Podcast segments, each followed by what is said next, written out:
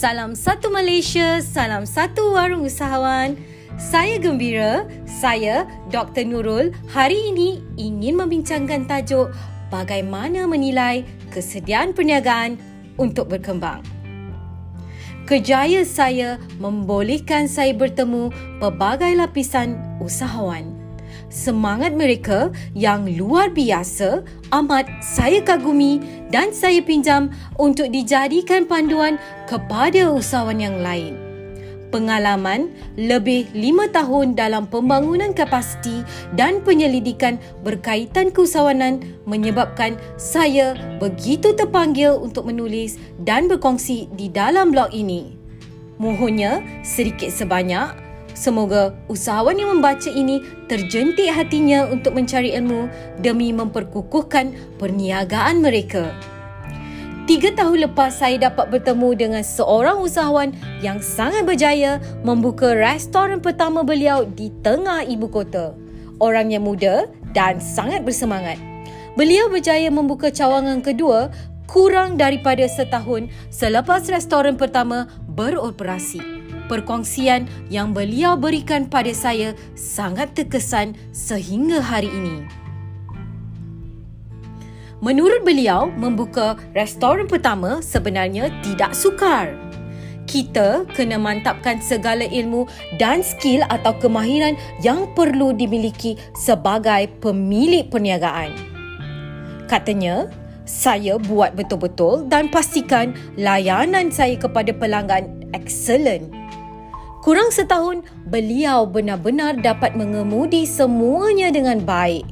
Tidak ada masalah langsung mengenai aliran tunai dan berlandaskan alasan itu, beliau yakin untuk membuka cawangan kedua.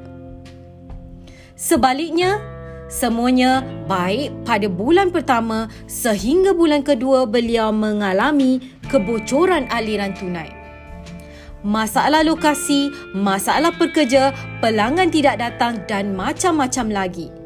Keuntungan yang dijana dari cawangan pertama digunakan untuk menampung kerugian di cawangan kedua.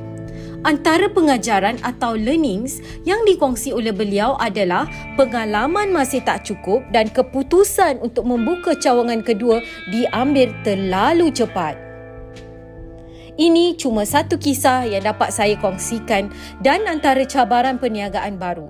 Menurut Forbes, tiga sebab umum mengapa perniagaan kecil gagal pada tahun pertama adalah yang pertama, produk atau perkhidmatan tidak jelas. Seperti yang kita bincangkan pada beberapa artikel saya yang lepas, ada beberapa perkara yang mempengaruhi kejayaan sesuatu perniagaan seperti tawaran nilai, sasaran pelanggan dan penjenamaan.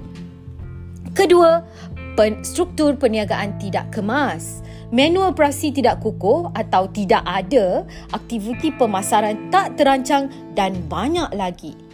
Ketiga, pengasas tidak benar-benar bersedia. Persediaan pengasas meliputi pelbagai aspek persediaan terutama memberi fokus kepada kepimpinan syarikat dan ilmu pengetahuan mengenai pengembangan perniagaan. Jadi, apa nak lakukan untuk membuat pra-persediaan ke fasa pengembangan? Secara ringkas, tiada siapa yang dapat memberikan anda jawapan paling tepat kerana segala keputusan adalah di atas diri anda sendiri. Tujuh soalan di bawah daripada Imaginisium boleh memberikan anda indikasi sama ada anda sudah bersedia atau tidak.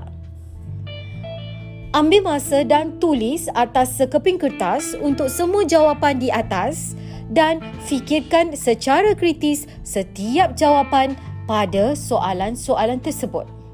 Pertama, tanyakan diri anda adakah tenaga kerja anda mencukupi. Kedua, bagaimana kemampuan kapasiti anda untuk menampung tempahan. Ketiga, bagaimana anda maklumkan kepada pekerja, pelanggan dan vendor yang anda ada cawangan baru. Apa rancangan anda untuk kempen pemasaran bersasar? Apakah anda mempunyai sumber kewangan yang mencukupi? Adakah Apakah yang membolehkan anda bersaing secara kompetitif di luar? Dan yang terakhir, bagaimana anda berkembang dengan tidak menyisihkan pelanggan sedia ada? Jika anda dapati masih ada kelompongan, keraguan dan kegusaran yang tidak anda mampu jawab pada tujuh soalan di atas, mungkin anda perlukan hikmat atau perkhidmatan orang yang lebih berpengalaman untuk membantu. Tetapi, walau apa juga maklumat yang anda berikan, jawapan yang paling tepat ada pada anda. Sama ada anda bersedia atau tidak. Tepuk dada, tanya selera.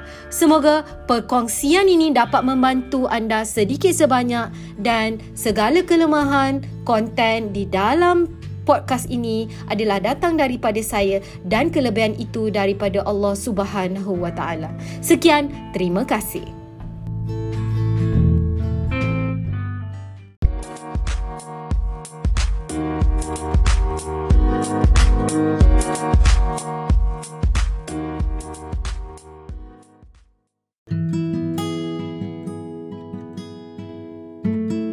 Jika anda ingin mendapatkan lebih banyak maklumat daripada perkongsian saya hari ini, anda boleh terus menaip www.warungusahawan.com untuk mendapatkan artikel-artikel pendek yang saya kongsikan secara percuma kepada anda semua.